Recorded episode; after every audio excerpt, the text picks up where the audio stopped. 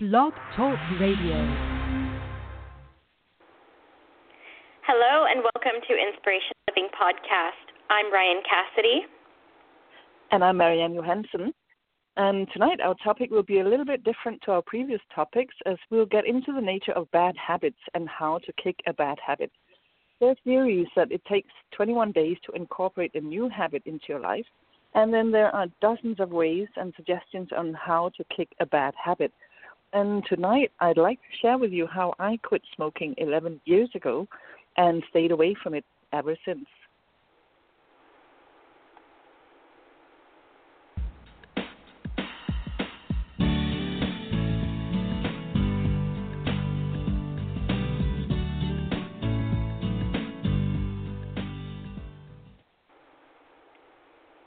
Well, good evening or good afternoon, depending on where you are in the world.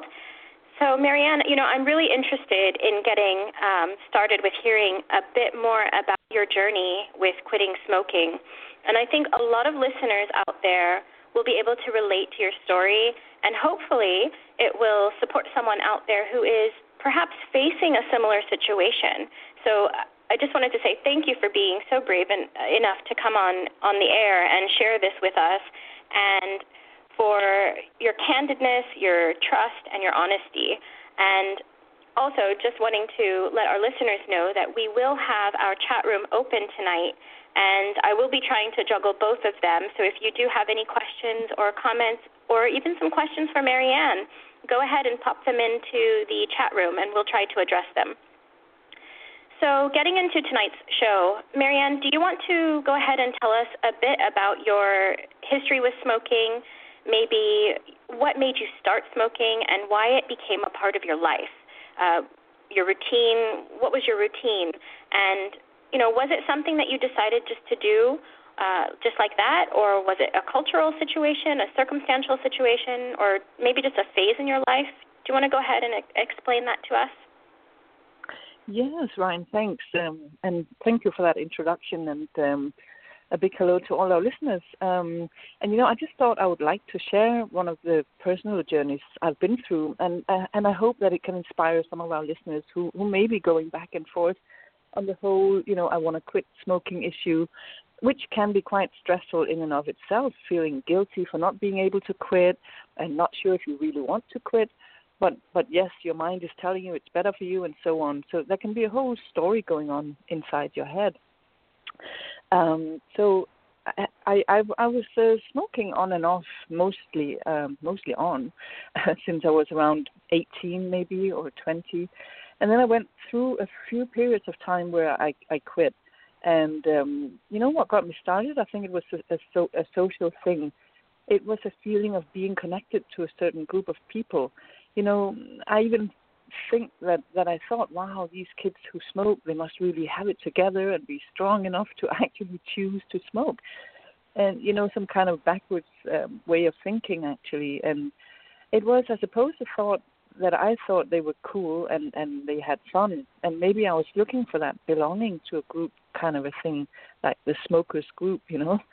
Um, I first tried it when I was 13, and a friend of mine had taken a cigarette from her brother, and we tried to light it up, and and it was awful. We were coughing and you know sputtering, and but it was also kind of fun in in the bad you know situation of it all. It, it was something that we had together and a secret kind of thing. And and then I didn't smoke for a long time, but then I started again when I was maybe around 17 or 18. And again, I think it was a group thing. Not that we didn't have anything else in common than smoking, but you know, there's this secretive thing about smoking. I think, and it's like we all know it's bad, but we do it anyway. The kind of a rebellious thing maybe going on. Mm, I think I get what you're saying. You know, I think a lot of young listeners out there as well can probably relate to this, uh, being that it, it gives you a sense of belonging you know a lot of people mm-hmm. are doing it maybe a peer pressure situation or like you said just feeling like you're in in a group or part of something um mm. well when you started marianne when you started deciding um that you wanted to quit smoking after you know starting to smoke and and having smoked uh during your adulthood um did you end up reading many books or articles or, or listening to programs that would perhaps give you motivation to quit smoking? Um, you know, some of those that, that claim that they will help you break a bad habit quickly. Mm. Well, you know, I, I did smoke um, for, for a long period of time. I mean, for many years, I was smoking all the time at work, and you know, when it was allowed to smoke at work, and everywhere, social gatherings, uh, at home, and when driving, and everything. So I did. Uh, well, I was quite a, a you know, smoking quite a lot. And I had tried before. I had joined this organized, organized no smoking club club at work, and that lasted three months, and then I started again, and and that was an organized program. Um, and I think while that may work for many people, it just didn't work for me. I, I felt I was kidding myself with the stickers and the tar jar that we made with our last ashtray. I mean, uh, that tar jar did make an impact on me. You know, we had to empty our last ashtray into a jar and seal it tightly, and then we could see how it just got more and more gross in there, and see how that mm. actually influenced our our body as well inside. Um, but uh, but for me, I think what was pivotal was the feeling I had. You know, I had the physical feeling of not being able to breathe um, one one day, and and also I felt I needed to understand why I was smoking in order to release the addiction. And I had tried it with friends and and made a pact to quit, but my intention and reasons for it were not with it or, or behind it. Um, I felt I wasn't even sure why I wanted to quit. You know, I had to hook it up on something personal for me, not just that it's bad for you. That didn't seem to be personal enough for me. I, I had to get behind it and, and feel it. right, it had to really hit home at that point for you to to know yeah. that it was something that you wanted to do. Um, mm-hmm. Well, it's interesting that I had never heard of a tar jar before, but I, I'm sure that for some people, maybe that visualization uh, of seeing it would be enough. But um, but like you said, maybe yeah. it's just not enough to really make you, um, especially if you're if you're feeling the addiction of it. Um, mm-hmm. But you know, what was it then, Marianne, that really made you decide to quit? Um, were you just not feeling dependent on the cigarettes anymore, or or what was going on in your mind? Mm, well, it was an addiction for sure, and and um, you know it's what they put in the cigarettes that makes you addicted, uh, the physical addiction, and then the other part of addiction is the emotional dependency, and and um, it, it's you really have to look at what needs to be there in order to quit, and I I think a feeling connected with the with the understanding that it's bad for you um, was what made it for me. And and you know I got scared because I woke up one day um after a New Year's Eve party and I just felt I couldn't breathe. And I I have to say I had smoked a lot on that New New Year's Eve. And um but I just woke up and felt my goodness I I feel I can't breathe. And um so I got scared. And you know and also thought with my mind then what what's more important? I mean i was a mother at the time. I mean I, just let me just say i didn't smoke during pregnancy at all and not while breastfeeding. So i did actually stop then. But then i started again which was you know i, I don't know why I, did that. Um but when i got that feeling uh of not being able to breathe that was it. I, I quit just like that. You know, I stopped it immediately on the first of January, and I have never lit another cigarette since then. And that that was just how it just happened. Wow. So it was. Uh, would I be correct in saying then that you just kind of went cold turkey? Oh, I did. Yeah, completely cold turkey, and uh, you know, it, it was a decision I made. I mean, I made it with my with my body because I felt it, and I made it with my mind. So I think it was a combination of the two, and it got personal to me. Like I said before, just knowing that it's bad for you, it wasn't enough for me. I, I you know, I got scared and I had this feeling, and uh, I think for others maybe it will be another feeling that suddenly emerges that, you know, that, that you want to nurture yourself, or you get scared, or you just you it something just clicks inside you, and then um, that's it, you know. Well, I definitely think fear can uh, can be a good motivator. you know, uh, mm-hmm. I'm sure a lot of people yeah. can relate to that.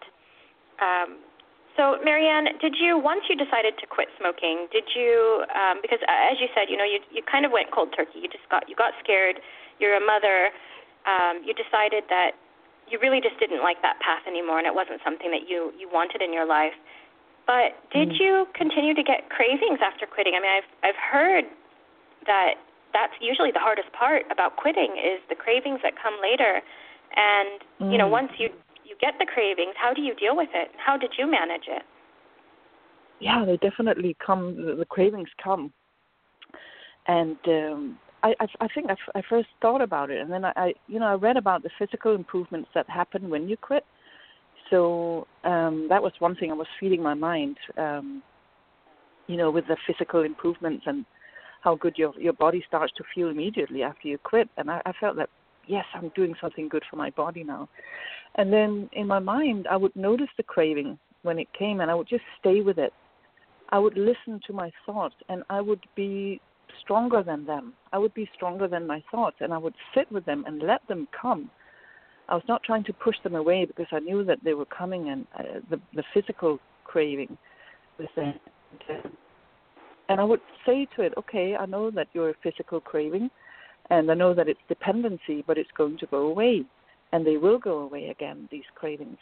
And after about a minute, or maybe even less, the craving would actually go away. Um, and I did this a few times. I was very conscious about, oh my goodness, now I see somebody smoking in the car, and I I feel like uh, having one also. And I would just notice this craving, and I would say, no, you're going to go away. It's just a craving, and it's going to go away. The body's fine, and you know, just talking to it like that, and um, and I would also think about the good it does my body, and and it really would go away very quickly. So knowing and experiencing that really helped and of course it's going to repeat several times a day. I mean, uh, the cravings come and go uh, many times during a day, but gradually the the period between the cravings grow grows longer. Um, you know, and uh, and all the situations where I'd normally have a cigarette, I would notice it and consciously be aware of how I felt, and I would set up my reasoning for why it was better for me not to smoke. And I kept telling myself, that. And um yeah. So so it's it's kind of going into a mental mode of fighting the cravings and talking to them and thinking of why I actually stopped and why it was better not to to smoke anymore and another thing I was thinking of what what was I actually trying to fill um you know when you feel that sense of belonging in a group and you want to be in a group and it's really about not feeling strong enough to be on your own. And I, I think um, when you feel strong enough within yourself to be able to decide what you want to do with your body, that that was a key turning point as well. To you know, finding that strength within, where I don't need that. I mean, we all need to be in a group. We all need friends and everything, and it's nice and comforting. But it's also being able to to stand on your own. I guess is what I'm saying. Mm-hmm. Yeah, that's well put. And you know, Marianne, as you were explaining it to me, and I'm thinking about the cravings that you were having as they would come throughout the day, and it almost reminds me of, you know, when you sit down to to train yourself to meditate or to allow yourself that space to to be to go within, and you do get distracted by the thoughts that come, and you just have to gently tell them, okay, you can go.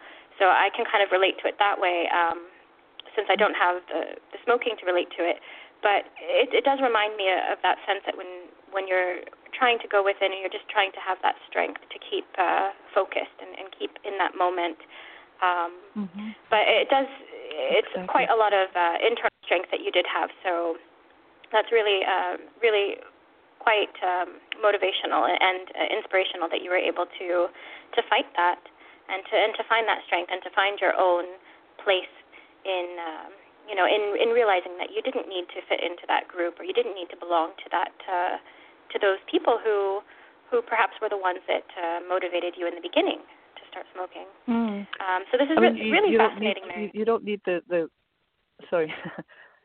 yeah, I, I just wanted you, you don't I you know you don't need the group for the smoking part. I mean, they, they you know they, they might be your your friends, but um, you know it, it's the smoking thing that that you don't need to smoke to be to in in a group, and maybe it's that realization. To be accepted, also, or you know?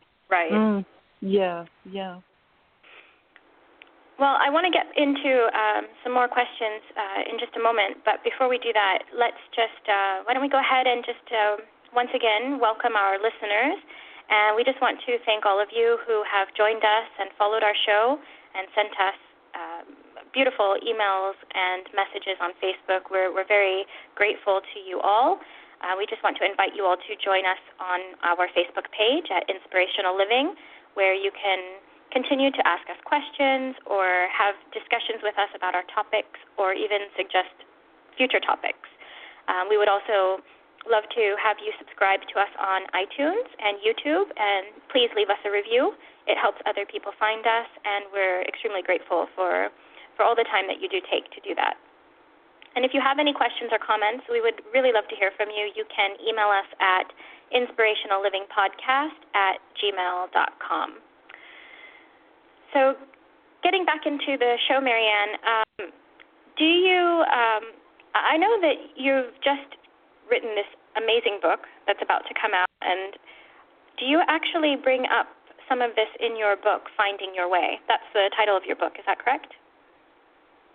That's good. That's right. It, it's called uh, Finding Your Way, my new book, and um, yeah, in in my book, I, I talk about a lot of things, and and also about the message or symbolism behind many imba- imbalances.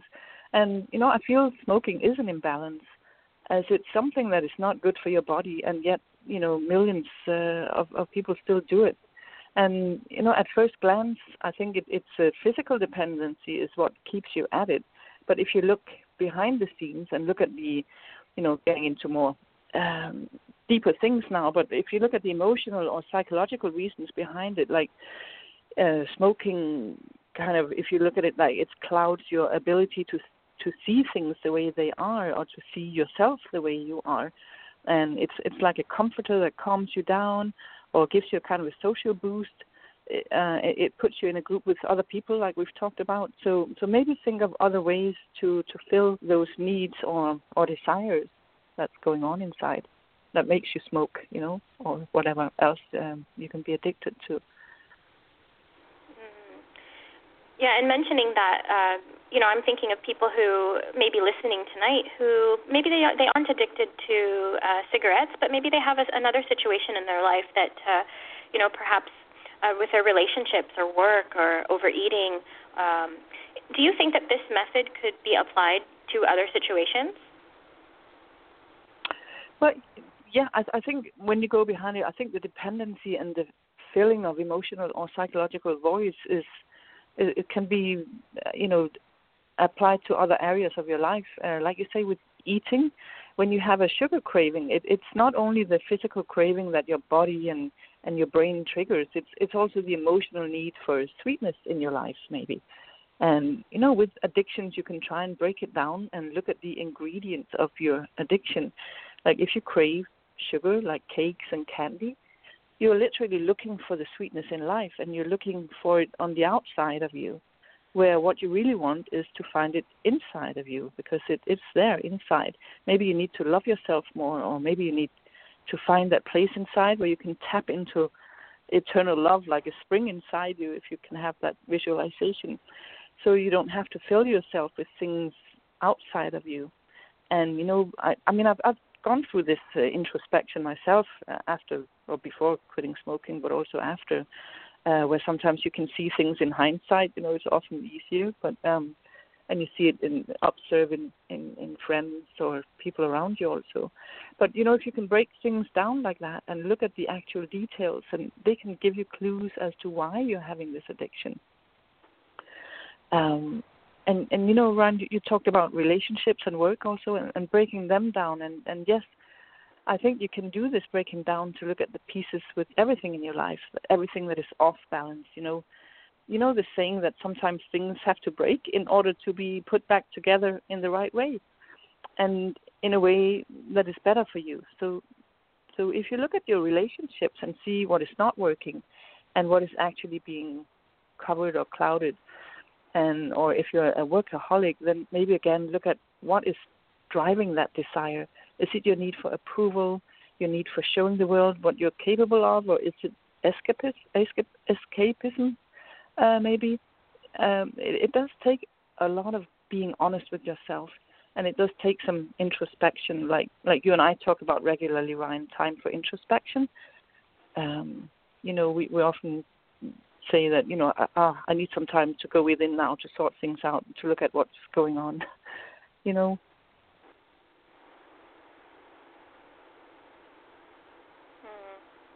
Yeah, Marianne, I think um, I definitely I love the way that you you put it and the fact that you're you know you're relating it kind of like like what I would do when I when I see a symbol or something and I want to know well what's the metaphysical reason behind that?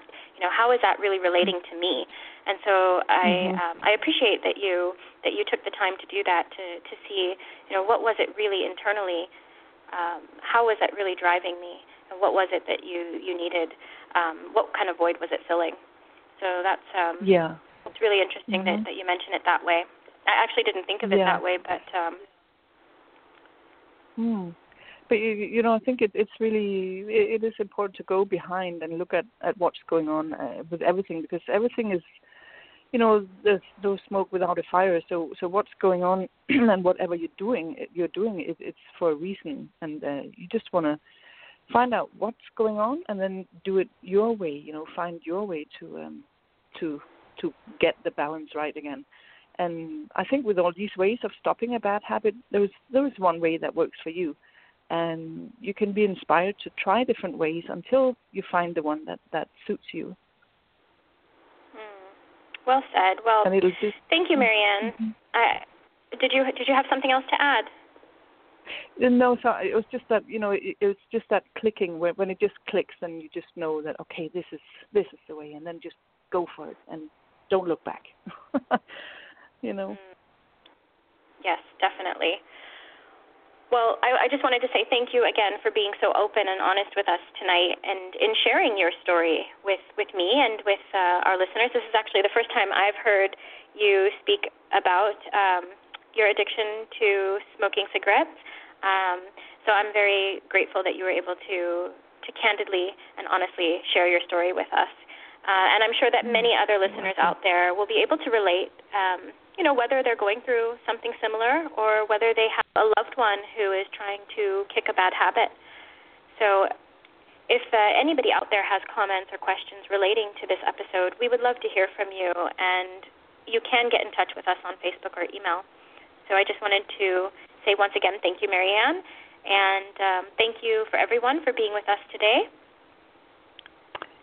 Yes, and, and I'd like to thank you also, uh, Rien, for letting me share my story. And um, and really, we'd, we'd love to hear your comments and questions and uh, your your own stories on how to quit things and your own thoughts and ideas about addiction and how to to kick a bad habit. And you know, we can all like do a book of of how how to to to do this together. So we'd love to hear from you. And um, so with that tonight, we'll leave you with a, a Rumi quote the inspiration you seek is already within you. So, good night, everyone, and thanks for joining us. Good night, everyone.